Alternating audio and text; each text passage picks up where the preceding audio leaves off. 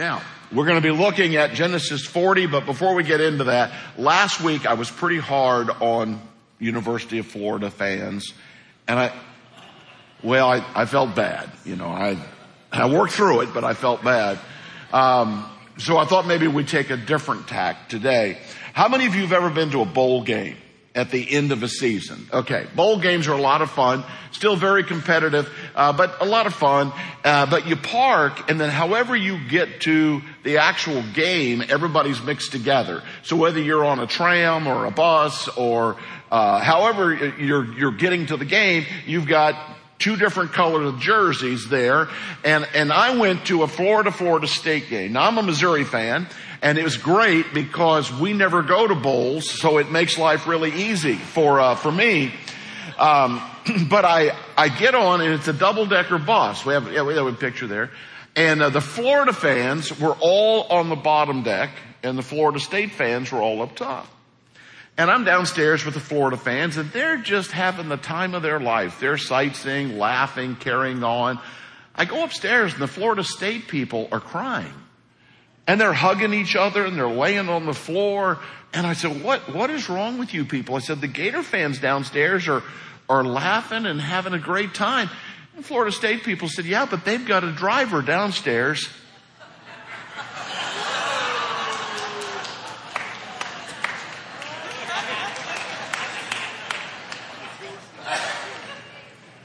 You know how to get a Florida graduate off your porch? Pay him for the pizza. All right, I just. All right. All right, I just took out both. I just. Uh, University of Miami, get in line. All right. You know they call a pretty girl in Miami? A visitor. All right, moving on. Moving on. We can do this all day if you want. Okay. All right, so um, where do we leave off? Joseph, we stopped in the middle of a sentence. we talked about Joseph's had really two good things happen. He had two dreams back to back about how uh, mom and dad were going to bow down to him and his brothers were going to bow down to him, but no details.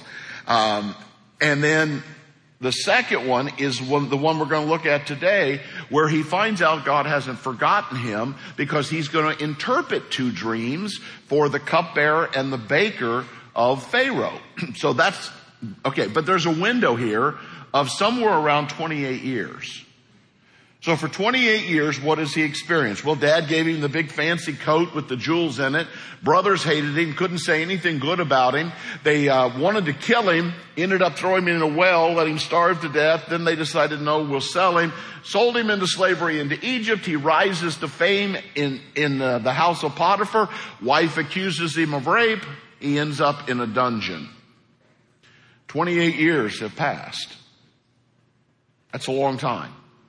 It's a long time to wonder what God's doing. Now see, we, we get upset when things don't happen in a couple days, and I know why. So I'm to tell you, even though you may not believe the bad theology that's taught, it still penetrates your mind. And the bad theology is this. Once you become a Christian, all your struggles will go away. All your pain will go away. All your suffering will go away. Your aunt won't die. Um, nothing will happen to your pets. You'll become rich. Everything will go perfect for you. The problem is the Bible speaks absolutely the opposite of that theology.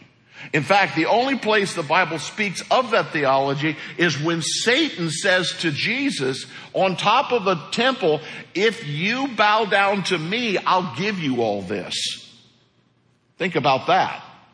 So we have a hard time waiting for God because we have this idea in our head that God is more of a genie than he is actually in charge of our souls and trying to win us and woo us back into a relationship with him and to win us into the kingdom of God. Psalm 27 verse 14 says this about waiting for God. We have that verse. Wait for the Lord. Be strong and take heart and wait for the Lord. You should do a Google search of the word wait in the Bible. It is long. It is long. Now what's God doing with Joseph? We talked about that last week. I don't know. Is it not the right time? Is God protecting him? Is God still working some rough edges off Joseph? But no matter how you look at this story, 28 years a long time to be in prison, yes? Let's pick up the story. Stand with me out of respect for the word. So within three days, this is after the two dreams he hears from Pharaoh's cupbearer and baker. Within three days, Pharaoh will lift up your head and restore you to your position. And you will put Pharaoh's cup in his hand just as you used to when you were his cupbearer. But when all goes well with you, remember me and show me kindness. Mention me to Pharaoh and get me out of this prison. For I was forcibly carried off from the land of the Hebrews, and even here I have done nothing to deserve being put in a dungeon. When the chief baker saw that Joseph had given a favorable interpretation, he said to Joseph, I too had a dream. On my head were three baskets of bread. Top basket were all kinds of baked goods for Pharaoh, but the birds were eating them out of the basket on my head. This is what it means, Joseph said. The three baskets are three days. Within three days, Pharaoh will lift off your head hang you on a tree. Great memory verse for the kids. And the birds will eat away your flesh. Now the third day was Pharaoh's birthday, and he gave a feast for all his officials. He lifted up the heads of the chief cupbearer and the chief baker in the presence of his officials. He restored the cupbearer to his position so that he once again put the cup in Pharaoh's hand but he hanged the chief baker just as Joseph had said to them in his interpretation. Chief cupbearer, however, did not remember Joseph. Specifically, he forgot him. When two full years had passed, Pharaoh had a dream. He was standing by the Nile. We'll pick up that dream next week. You can be seated. Somebody got mad at me last night. You got a book, read it for yourself. All right, that's okay. All right, so two full years. That's what I entitled this message. Two full years. it's already been 28 years. Now here's the thing with Joseph. He does not know how the story is going to end. I know. I've read. You, you can read ahead. I know that he's going to become in charge of all of Egypt. I know that he's going to make Egypt into the greatest country in the history of the world. I know that his brothers are going to come and bow down to him. I know all that. Joseph doesn't know any of that. See, when you and I have to wait, maybe you're thinking about waiting for a diagnosis or you're waiting for uh, healing or you're waiting for God to answer a prayer about your marriage or, or even if we're looking at from a fun standpoint, you're waiting for Christmas. you have some idea what Christmas is going to be like. There'll be some presents, there'll be some wrapping paper, probably be some food. You know, you have a general idea. Joseph has no idea at all. God didn't tell him how this is going to play out. We have no, no understanding at all about how this is going to play out. But what I find so fascinating about Joseph is that while he's waiting, he stays faithful to God. Let's, let's back the train up. So when he sold into slavery, he could have started stealing from Potiphar. And Potiphar probably wouldn't have known and maybe wouldn't even have cared because he was making so much money off Joseph. Maybe he wouldn't even have cared. Joseph could have had an affair with Potiphar's wife. Probably if he'd have had the affair, he wouldn't be in the dungeon. Remember, she's the one that proposed the deal. All right. Now, he'd be in a different place with God right now, but he could have said, nothing is going my way. When he's in the dungeon, he could have said, you know what? I'm done with this. I'm not helping any of you. but the fascinating thing is that Joseph remains faithful to God, keeps doing the right thing, even though he doesn't understand the timing of God. Now, you and I do know something Joseph doesn't. We know Jesus is coming back to get us. We just don't know when. We know it's going to be glorious. We know we're going to be taken into His presence. We know we're going to be transformed. We're going to get new bodies. We're going to be with God forever. We know the details. Joseph doesn't know anything. But he keeps waiting for two full years on top of the 28 years that he's already waited. Maybe you can feel, maybe you feel that way. How long do I have to wait? In my marriage, in my family, with my boss, with this situation, with my health, whatever the story might be. but you know what the scripture keeps saying? Wait for the Lord. Wait for the Lord. Psalm 20, over and over and over again. Wait for the Lord. Now let me ask you, those of you that are tired of waiting for the Lord, it never happened in this group, but have you ever known anyone that decided to not wait for the Lord and just go ahead and do it their way? Then you know how that played out. So Joseph not only waits, but he remains faithful and humble and still expectant. Again, I think this dream gives him hope.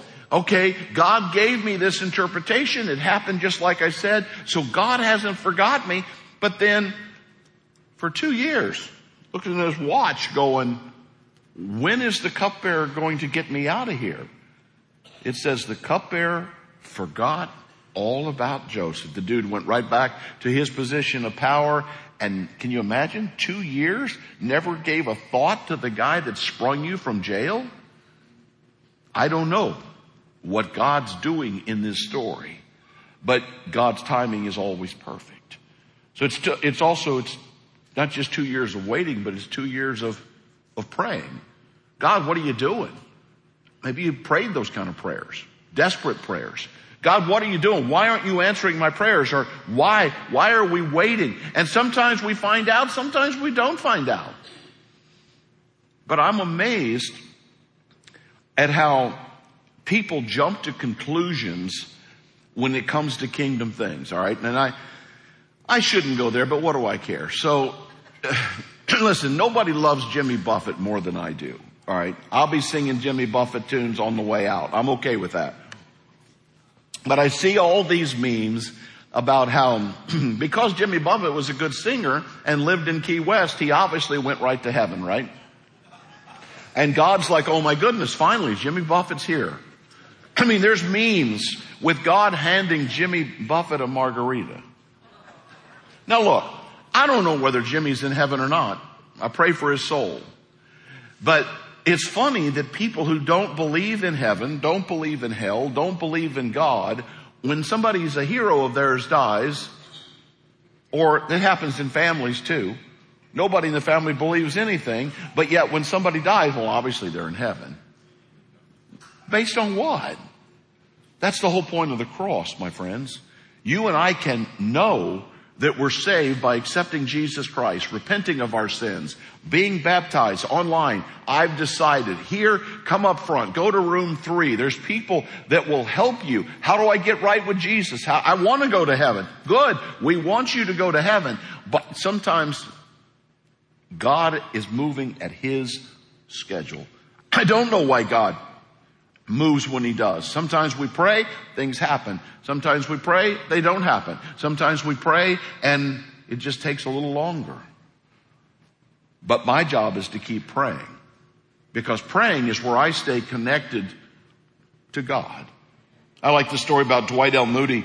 Moody was an evangelist, I don't know, 150 years ago, planted churches all over the world. I've been in one of his churches in Edinburgh, Scotland, 150 years old, and it was packed. Gospel still being preached, Moody Bible College in Chicago.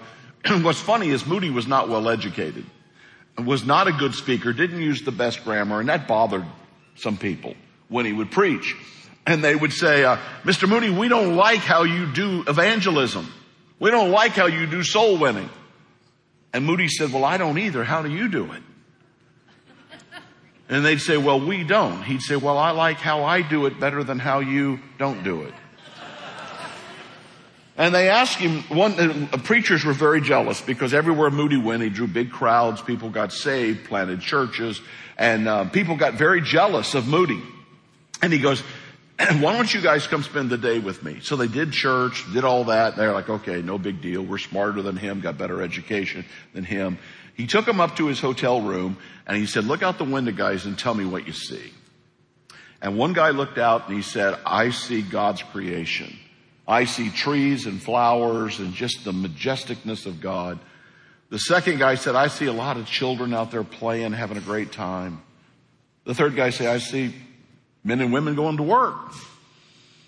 And Moody said, that's your problem. He said, when I look out that window, I see people who have eternal souls and they're either going to heaven or hell. And that decision is going to be made in the next few years right here in front of all of us. And he said, until you learn to see people through those kind of eyes, you'll never have my kind of passion. Now look, I don't know what motivates you to do those shoe boxes or to invite your neighbor or to be a servant in one of our ministries. But Lamentations 3 says it this way, the Lord is good to those whose hope is in Him, to the one who seeks after Him. You see, Satan is not impressed uh, by a big church. In fact, here's the quote. The devil does not fear a big church. He fears a humble church that prays. Read the rest of it. He fears a humble church that prays.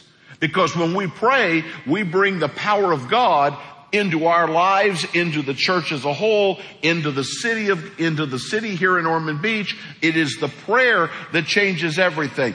But it's two full years of praying. Waiting.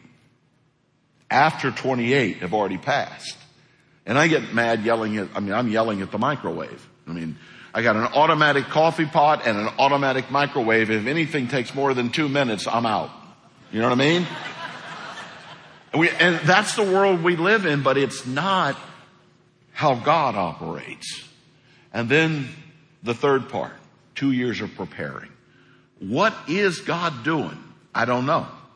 I can't say what God's doing during those two years, but I can tell you what I'm supposed to be doing. I'm supposed to be preparing. Peter said it this way, prepare your minds for action. So you need to know the Word of God. You need to know how to be saved. You need to know how to tell other people about Jesus. You need to know the difference between a man and a woman. You need to know what's right and wrong. You need to be able to share the gospel. Prepare your minds for what? Action. So you're getting yourself ready and then you act. So many churches, look, I have a 50 year, uh, I've never missed a class, never missed a Sunday school, never missed a church service. Yeah, but what do you do for the kingdom? At what point do you and I give back? Those two years, Joseph is being prepared. Now, do I know what God's doing? No. I don't know. But I love the story. This comes out of the, well, Bob Costas, the great sportscaster, uh, Bob did the uh, eulogy for Stan Musial. And um, he just happened to be a Cardinal, great guy. But the crazy thing about Musial is this. He played for 24 years in the major leagues. He never once got thrown out of a game. I've been thrown out of little league games. Okay? All right? I, um, I mean, you watch today, if somebody gets thrown out every night, Musial went 24 years and never got into an argument with an umpire. And he was one of the greatest players ever play the game. But Costas stands up at Musial's funeral, tears running down his eyes, and he said, let me tell you the greatest Stan Musial story of all. You know, we're thinking it's going to be some baseball story. He said it was during the 50s at the All-Star game.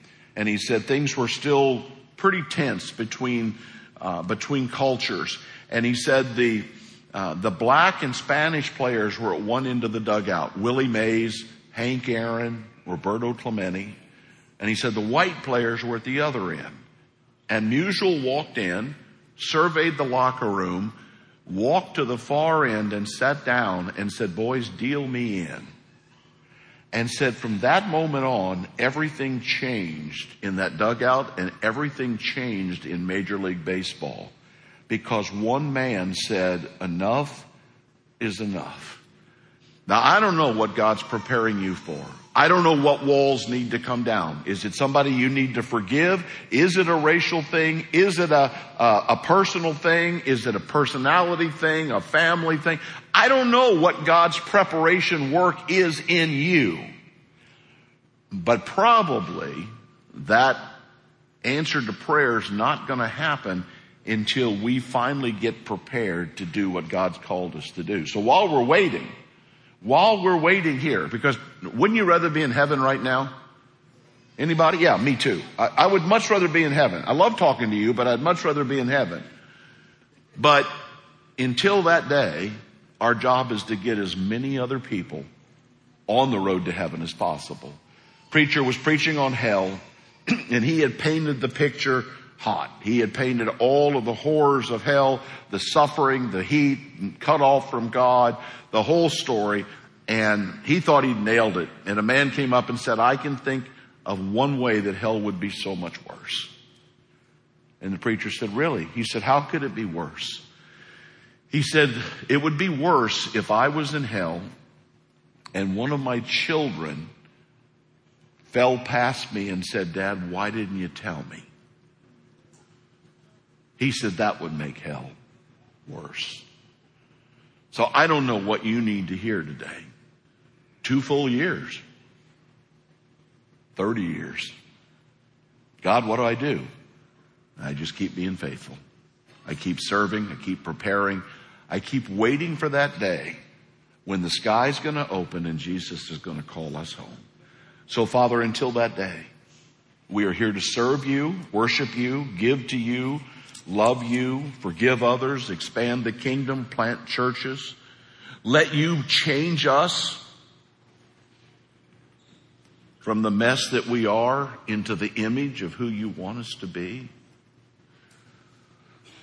Lord, people online, people in the land, I, I don't know what any of us need, but I know, I know God, your word does not come back empty. So Lord, bring it home to us.